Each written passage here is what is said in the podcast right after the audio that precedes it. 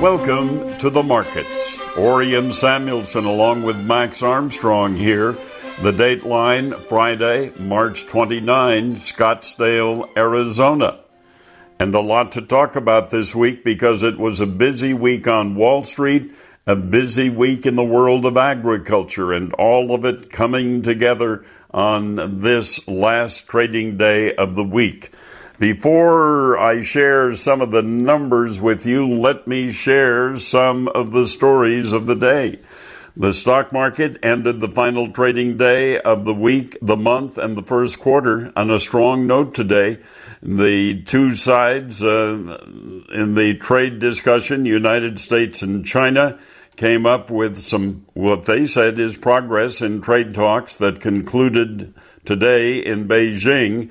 And the talks aimed at course of resolving a nearly nine month trade dispute between the world's two largest economies were called candid and constructive by Washington. And it's not over. A Chinese delegation led by Vice Premier Liu He will head to Washington next week for yet another round of talks.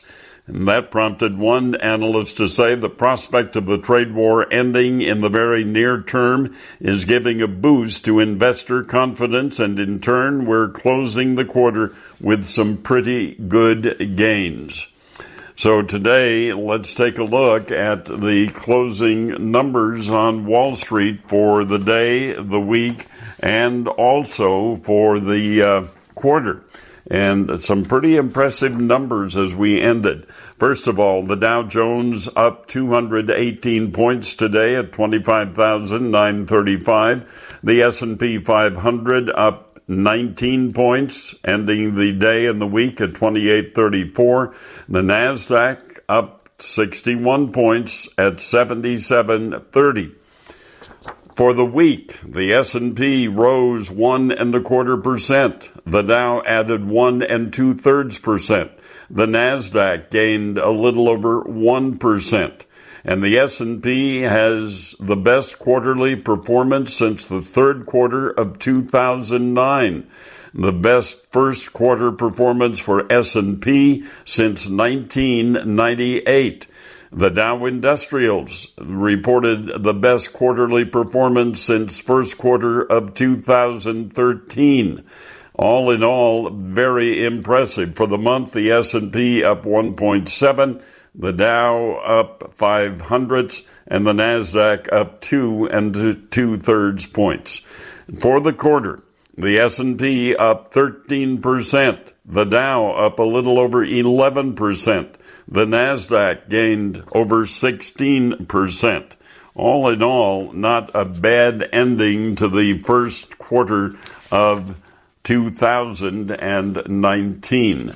And as uh, we take a look at the oil market, well, oil prices did pretty well too up about 1% today, posting their biggest quarterly increase in a decade as U.S. sanctions against Iran and Venezuela, as well as the OPEC led supply cuts, overshadowed concerns over a slowing global economy.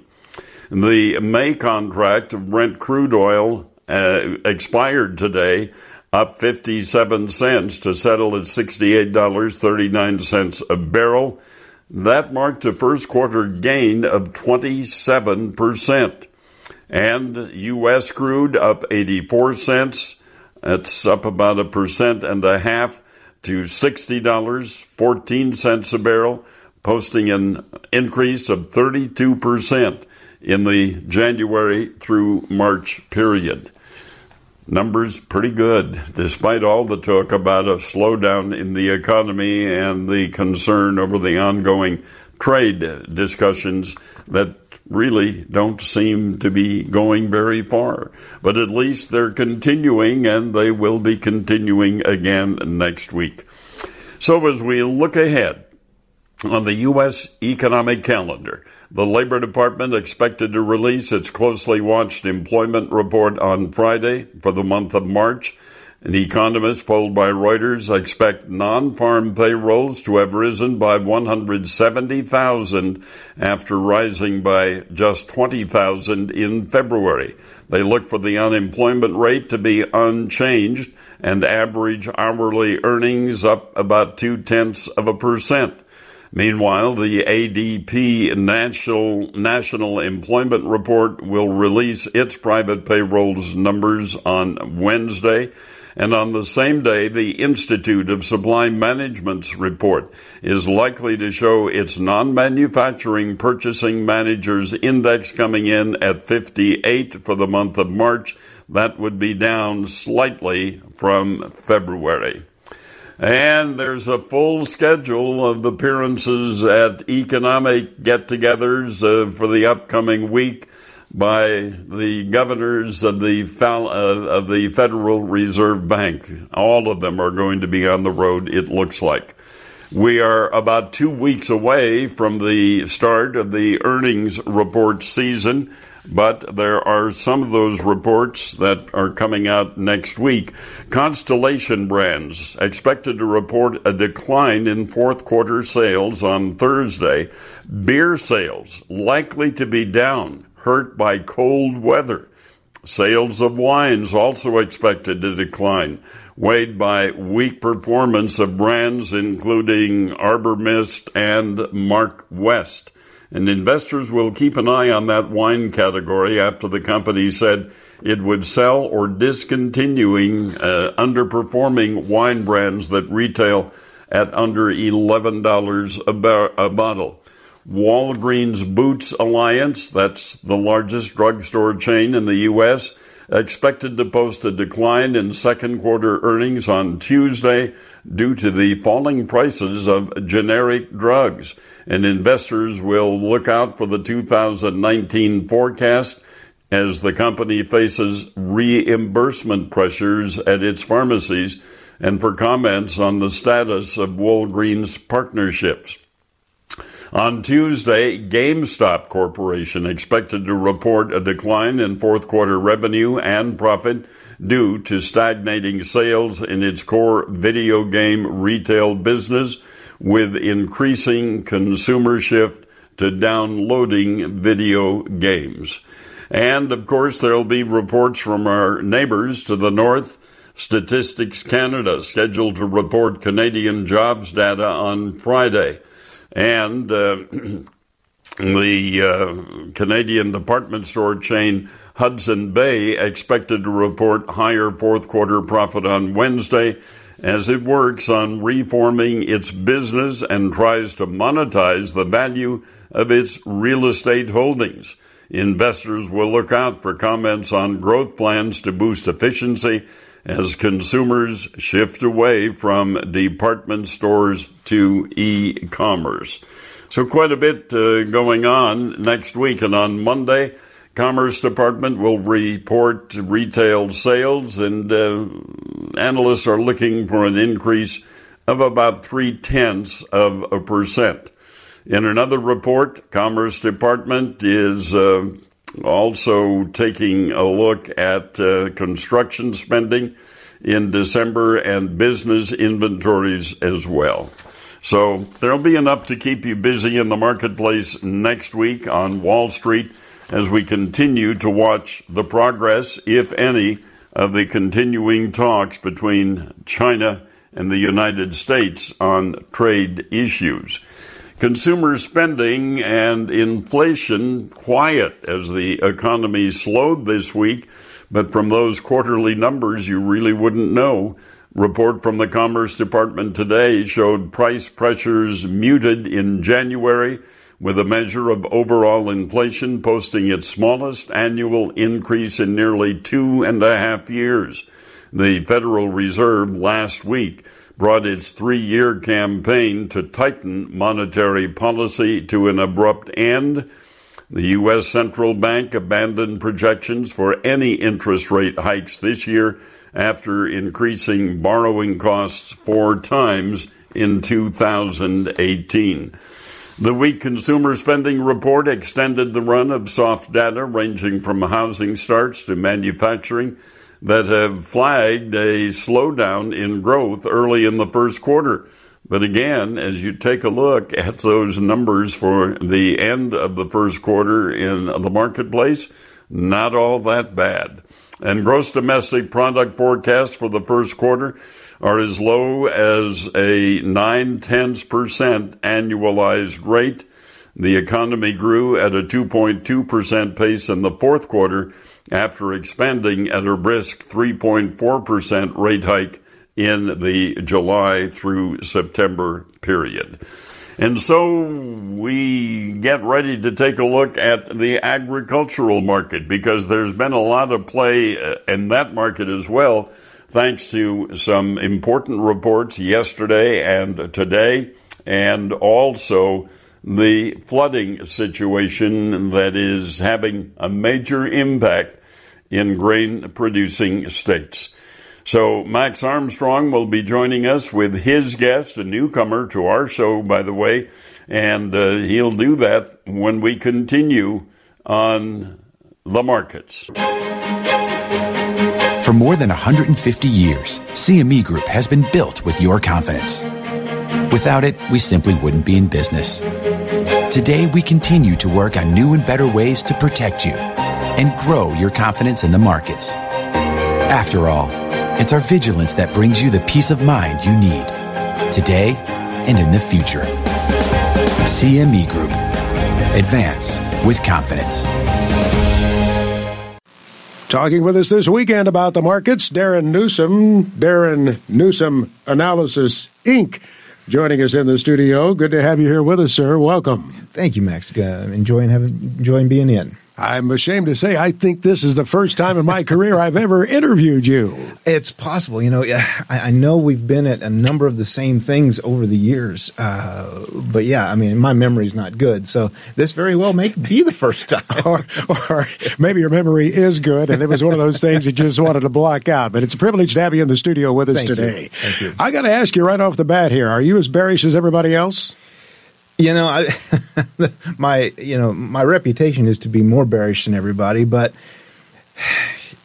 you, one could, if we look at history of, what normally happens from here on out, particularly in the soybean market, you can almost make the argument that everyone's too bearish, and that's incredible. I know coming from me, uh, but you know, am I still bearish? Yeah. Am I as bearish as what some others have turned? Probably not. I'm one of those who likes to compare with what we've seen in history too. Mm-hmm. people say you live, you know, Max, you live in the past too much. the reality, though, is this trade war makes it mm-hmm. very difficult, does it not, Darin, to compare with what's happened before this, to compare this with another planting season? Absolutely. I mean, there is no analogous year that we can go back to. I mean, some people want to go back 20, 30 years, but the situation has changed so much since then that we can't we can't go back 20, 30 years. There's no relevancy. There's you know there's there's uh, basically zero correlation to that situation and what we're facing right now. You know, we can look at the export numbers and say, yeah, but these are about the same, but it's not the same situation. We've grown more soybeans. We've produced more soybeans over the last six years. Uh, the situation is far different, and that's why I guess you know as as we sit here, you know what's interesting to me is the continued guesses on ending stocks and these sorts of things in soybeans because we're seeing a huge divergence between you know what could be and what is being projected at this time. Uh, it leaves the door open for a lot of possibilities yet this year. And again, the wild card is how long is this trade war going to last? We can talk about drought conditions in the United States, perhaps developing. We can talk about drought someday in South America. But is the world destined to be awash in soybeans for a long time here? It looks like it. You know, uh, we were talking, you know, earlier this year, just as last year, where we had the drought in uh, in Argentina. This year's drought was supposed to reduce Brazil's production. But for some reason, they just keep shipping soybeans. It's like they've got plenty on hand and they keep going to China. So, right now, it seems that we have plenty of soybeans on hand. And I don't know supply and demand. Nobody knows the supply and demand. But if I look at the market and I look at the future spreads and I see that the May July spreads covering about 80% of full cal- calculated full commercial carry, and I look further out and see similar, uh, similar situations, tells me that the market believes the world's awash in plenty of soybeans, that there is no shortage of supply, and that we're not going to see uh, some sort of supply scare, you know, at least in the short term, if not the intermediate term future. Now, here's the old guy harkening back to past seasons, mm-hmm. but we saw it as recently as a year ago. Uh, is there the possibility during the planting season here there could be a meaningful spike? That there could be the opportunity for the producer to do some significant pricing. Yeah, and I just posted uh, a look for that very reason. I just posted a, a, a, an updated look at the no soybean seasonality, and in April and May, we do see soybeans, the November contract, go up about 3%. And so there is this opportunity. And if we close, you know, this week somewhere in the 920 range, uh, that would project out to almost 950 by the time we get to late May.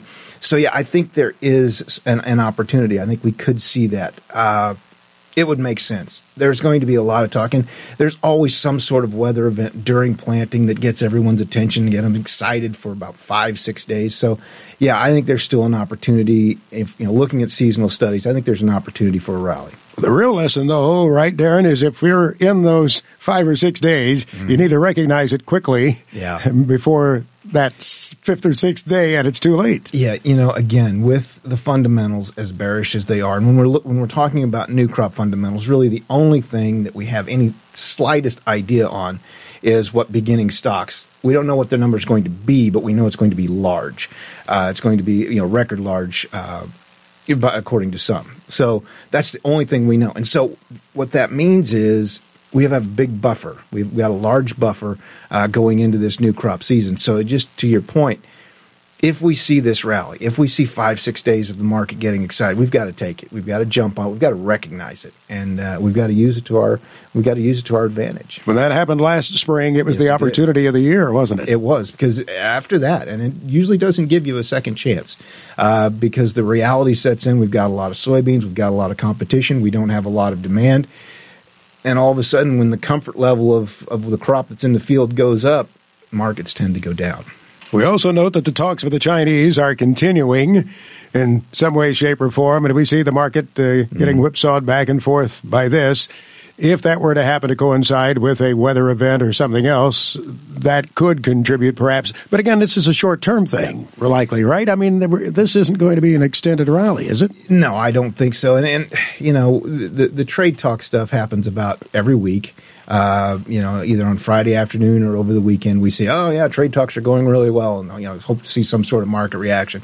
Market seems to be growing numb to this sort of thing, and I think the reality is, is we're deep, you know, we're into the second half of the marketing year now for both corn and soybeans. And when it comes to soybeans, we're not going to catch up. We're not going to catch up with USDA's projection at this point. And that's why, you know, it is going to be interesting to see in subsequent reports, particularly once we get to the May monthly supply and demand report, what USDA starts to do when nobody's paying attention to old crop numbers anymore, uh, what they start to do with ending stocks numbers at that point. So we've got that to look forward to. But I just don't see us catching up. Uh, so yeah, I mean, if we get the headlines uh, with any substance behind them, the trade talks are actually going well. The market could react. I think it's going to be short term, but until we see talks that you know intellectual property uh, is there's actually being progress made there, everything else is just everything else is just fluff at this point intellectual property, and if we can find a way to actually police it and that's the guarantee How, that they're abiding with a deal. There's no way of doing that. I mean, so that's that's that's a real problem. Past performance is questionable on the part of those exactly. characters, isn't it? What about corn?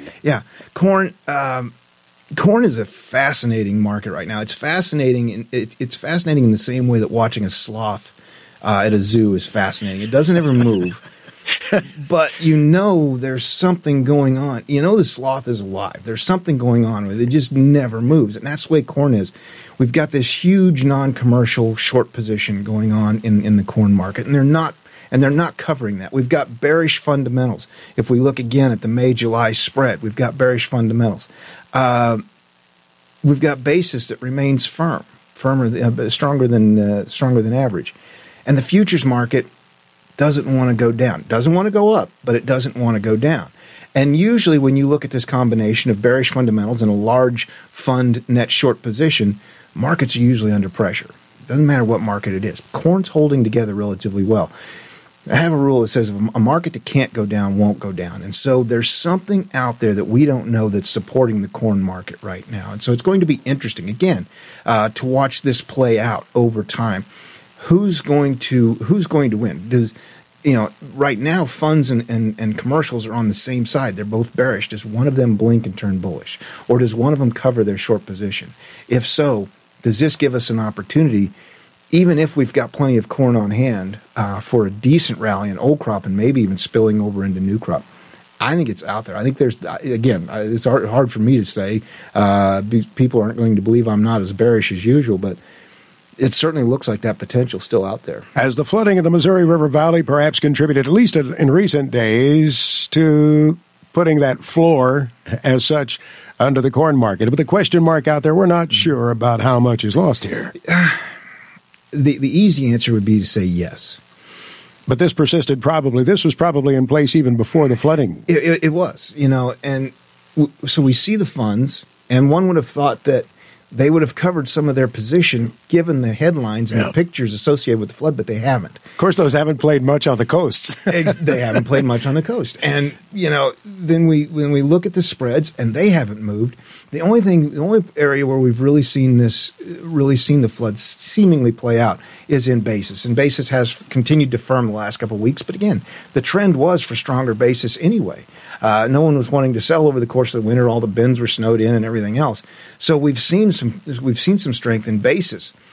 Will this continue? To me, the true story as far as the flood is localized, is regionalized, uh, and that's going to play out in the basis. I just don't see it having right. a big effect, at least not right now, looking at the spreads and looking at the futures themselves. We uh, will probably be a while before we get our arms around the loss there, will we not? And that would apply, I would think, to livestock too. Right, and and and it certainly will. Uh, you know, we don't really know how much of the grain on farm uh, in on farm storage was lost during this thing. You know, again, you see the horror stories, you see the crime scene photos, basically of burst bins of this grain floating in these in these swollen rivers, and uh, you know, just miles and miles of this same thing, dead uh, livestock, no matter you know everywhere you look. When the water's in the bin, it's in the entire bin. Absolutely. I, I mean, even if it's only two or three rings up. Yeah. You know that's that's what they're saying. Yeah, and, and there's really no salvaging. Uh, you know, you can't really move that grain into any sort of market uh, if it's been spoiled, and it's just going to sit there and get wetter and wetter all the time. So yeah, there's a, there's a real problem in that area along eastern Nebraska and parts of western Iowa the question again is how widespread is it? How much of a, of a large effect will this have? Again, I see it more as a local, regional market uh, situation until proven otherwise, until the market tells me, until the bigger market tells me that it's also concerned about it. It's not unimportant geography. What if, though, if the weather scenario plays out to be just what it has been continued wet, continued mm-hmm. cold, and it keeps farmers out of the field, not just yeah. there where the damage has been done, but in a wider area. That's going to make things interesting. If, you know, right now we're seeing all of these uh, maps projecting flooding this spring because, you know, we're going to get the snow melt from the northern plains moving into the rivers. We're, you know, supposed to have wetter than normal uh, situations across much of the Midwest. If this plays out, you know, just as we talked about with the uh, with the no beans, I think we could see December corn uh, post a planting season, maybe even an early summer rally, depending on how how severe this gets, depending on how this actually plays out. I think there's some room uh, for December corn to move up. It ha- again, it hasn't wanted to do anything. It stays within this tight range. Uh, it just does what corn likes to do, but it could certainly move up towards the upper end of that uh, if we see uh, if we see these uh, severe situations really play out this spring. Darin, it's great to have you in the studio. We could talk with you much longer, but we appreciate the, the opportunity. For folks who want to follow you or perhaps mm-hmm. subscribe to your newsletter, how do they go about it? All right, they can find me on Twitter at either Darin, you know, just at Darin Newsom or at Newsom Analysis. Uh, and our website is uh, darinnewsom.com for Darin Newsom Analysis Inc. Darin, D A R I N, Newsom, N E W S O M. That's correct. All right. We'll follow you. Thank I think you, I already do, as a matter of fact. Good to have you here, sir. We appreciate it. All right. Thanks. Darin Newsom. For more than 150 years, CME Group has been built with your confidence. Without it, we simply wouldn't be in business. Today, we continue to work on new and better ways to protect you and grow your confidence in the markets. After all, it's our vigilance that brings you the peace of mind you need today and in the future. CME Group. Advance with confidence. Before I talk agricultural news on the markets this week, I received an email, as did many of you, from the president of the American Farm Bureau Federation, Zippy Duvall, a poultry, cattle, and hay producer from Greene County, Georgia, who is the 12th president of the American Farm Bureau. And I would like to share the first paragraph of that email. Quote, many of you know that my wife Bonnie has been in the hospital for several weeks recovering from emergency surgery related to her cancer and I've been spending a lot more time in Georgia than in Washington lately. Bonnie is doing much better, still a long road ahead, but she's getting stronger every day. And we're both so grateful for the outpouring of well wishes and prayers we have received. I know that your prayers have made a difference, and from the bottom of our hearts, thank you. That from Zippy Duvall, president of the American Farm Bureau Federation, and we'll continue to send our prayers that way. Well, looking at reports this week, the Department of Agriculture put the March 1st hog inventory 2.1% above the same point a year earlier. The breeding inventory rose by 2.2%, and the market hog inventory up 2.1%. Future farrowing intentions were smaller than expected, suggesting hog producers may be thinning their herds following a five year long expansion.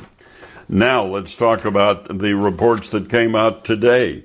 Soybean stocks today reported at uh, both corn and soybean supplies massive as farmers finalize their planting plans for the spring. Quarterly stocks report USDA put domestic corn supplies as of March 1st at 8.6 billion bushels. That's down from 8.8 a year ago, but still the third biggest on record and uh, the uh, expected corn stocks. Uh, they'd expected 8.3 billion bushels, according to the average of estimates. In its soybean stocks report, 2.7 billion bushels, the largest on record for the time period and also well above market forecasts. And in its prospective plantings report, the government said that farmers plan to plant 92.8 million acres of corn and 84.6 million acres of soybeans. And uh, all of that, of course, questionable because of the weather that we've been experiencing. But uh, we saw what happened to the markets today, and I'll review those prices for you uh, at the close of our broadcast today. And some of the comments from traders and analysts on the report today. Uh, Jack Scoville, analyst at the Price Futures Group, said, You have to realize this was a snapshot of the first week of March before we got into the flooding situation we're in now. And all of these numbers, especially the planting intentions, are probably more a suggestion than anything that's real.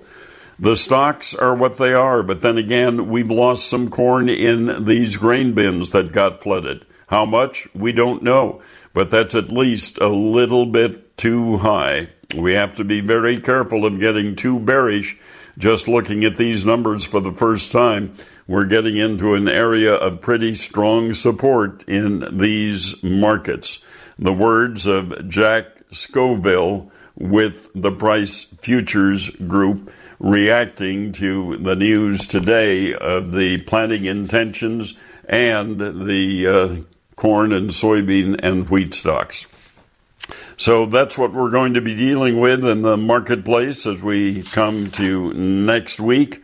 And speaking of next week, let's take a look at where we're going to start the week trading on the grain and livestock futures.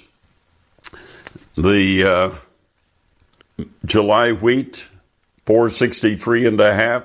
July corn 366 and a quarter, and July soybeans will start the week at 897 and a quarter. But corn was down 17 and a quarter cents today. And that's our time for this week. As always, on behalf of Max Armstrong and myself, thank you for joining us on The Markets.